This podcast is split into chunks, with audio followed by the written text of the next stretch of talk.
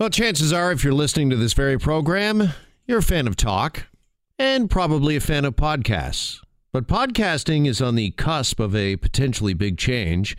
Up until now, uh, much like radio, they've used ads as revenue. But yesterday, something called Luminary launched. Now, calling itself the Netflix for podcasts, it actually wants people to pay $7.99 a month to listen to their favorite podcasts. But will a subscription based podcast service work? And can it potentially change the way we consume podcasts and the podcasting industry? Ashley Carman is the tech reporter for the Verge website, and she joins us here on Global News Radio 640 Toronto to discuss further. Ashley, good afternoon, and uh, thanks so much for joining us. Hey, thanks for having me. All right, just uh, first off, your, your gut reaction to this launch uh, yesterday by Luminary. Do you think this has got the potential to kind of change the way we're all listening to and consuming podcasts? Uh, I definitely think it has the potential to change things, or at least kind of change the industry for sure. Um, I mean, up until now, as you mentioned, podcasts have really been free for everyone to access. They've been supported by ads. It's really been just this open ecosystem, very peaceful and nice. And with the launch of Luminary, we're seeing kind of these bigger players get into the field. Luminary raised $100 million in venture capital money. Spotify recently has said it's going to invest up to $500 million in podcasting. So the big dogs are kind of entering the field, and that inevitably is going to change things.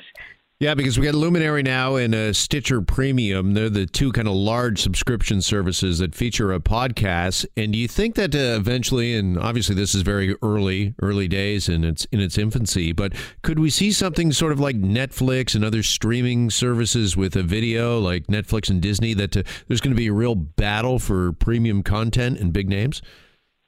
Uh, yeah, I definitely think so. I mean, Spotify. The the difference with Spotify here is that they give their free users access to their exclusive shows. But regardless, they're making deals with big names as well and trying to really lock down intellectual property that's theirs.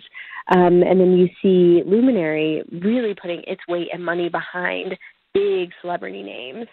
So that's who they're pulling over. And Stitcher hasn't really done the big celebrity names as much, but IP creators, finding the creators who will get an audience is definitely going to be important, especially in Luminary's case, if that's your big your main business proposition is we're going to get subscribers to pay for these shows. Yeah, are they going to have to follow the model of a, a Netflix, who you know famously you look back uh, years ago when they launched uh, House of Cards, right, and uh, several other sort of uh, exclusive to Netflix uh, shows that were very well produced, slickly produced, and uh, got audiences. There was a reason to subscribe to Netflix to get that content you could only get there. That's obviously what some of these podcast subscription services are going to have to do.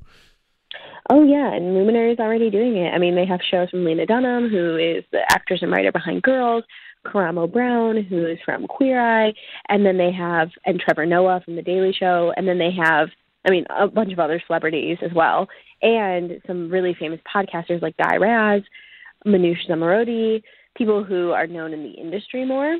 And they're really just trying to make their service based off these celebrity names. Yeah, do you think that this has got the potential to change the nature of podcasts and, and podcasting? Because uh, one of the things I kind of like about podcasts is I can find some of this really kind of cool niche stuff that wouldn't necessarily, I'll say, make it onto maybe mainstream, but it's got its own kind of quirky appeal. And you mentioned Luminary; they've raised hundred million dollars in venture capital. Ashley, I mean, once big money gets involved, it's kind of got a way of changing things, doesn't it? Yeah, and I mean, the hope would be, you know, in a dream world, the hope would be that, let's say, with Luminary, for example, let's say they build a huge subscriber base, that all these people came for access to these big names, but the hope would be that these subscribers would then start to kind of poke around the app, find some new apps, or I'm sorry, some new shows, maybe even some new creators, and help Luminary find smaller talent that might be worth investing in. So, the the hope is it kind of trickles down. But yeah, of course, when money's involved, things change, and the smaller producers might have a more difficult time. It also means though that these companies need more shows, so maybe it'll be good for them. Mm. Do you think that this has got a chance to really take off when we look at a monthly fee? Because, you know, I'm just looking at my own bills, and I'm sure you're the same. I mean, I've got a monthly uh, internet bill, a cable bill, I've got a cell phone, a smartphone bill. Uh, do I really need a Netflix account? Do I really need one more monthly fee? Is that the question you think a lot of people are going to be asking themselves?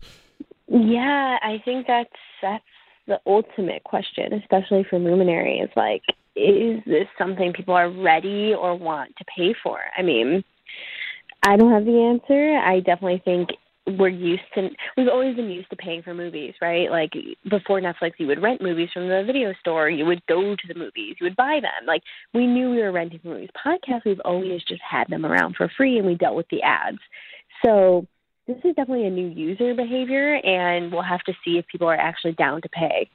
Yeah, you know, I think that's a really good point because, you know, people have just been downloading their podcasts, uh, their favorite podcasts on their phones and listening to them. And, you know, every 10 minutes or so, there's some sort of sponsor plug. And usually it's kind of awkwardly uh, put in there, which kind of adds, uh, I think, to, to the fun of some of these uh, podcasts. But uh, you know, for people to say to themselves, "Okay, I got to find another eight dollars," which you know, if it's like Netflix, is going to quickly become probably 10 12 mm-hmm. dollars yeah. a month. Uh, you know, after the initial uh, launch here, people are going to have to make uh, kind of more of a value judgment. And if they're used to getting it for, I'm not going to say free because you had to listen to the ads inside the podcast, so you're spending uh, you know time instead of money there. Uh, people are going to have to make a bit of a value judgment here, aren't they? Oh yeah, I mean definitely. Like, and then it also becomes this thing where like we only have so much attention to give, right? There's like the attention economy too. So not only are you paying now, you also, like you mentioned, time as a currency. Now you have to decide, okay, I'm paying for Netflix, I'm paying for Luminary, I'm paying for whatever whatever other services you pay for, and you're like, I only have X number of hours per day that I can allot to like entertainment or leisure. So then you start getting into like, okay, how much am I actually using these things? How much time do I have to actually listen to the shows I want to listen to? And then Luminary starts competing with a lot of different entertainment companies too. Yeah. And you know, these monthly fees are almost kind of like the Starbucks calculator. You know, it only feels like $2 a day for coffee, no big deal. But once you add it up on a monthly basis, you're like, oh my God. You know, if I start adding up all my monthly fees and I see the. Uh, the bottom line uh, each and every month. Alarming. Yeah. Ashley, really appreciate the time. Uh, thanks so much uh, for joining us.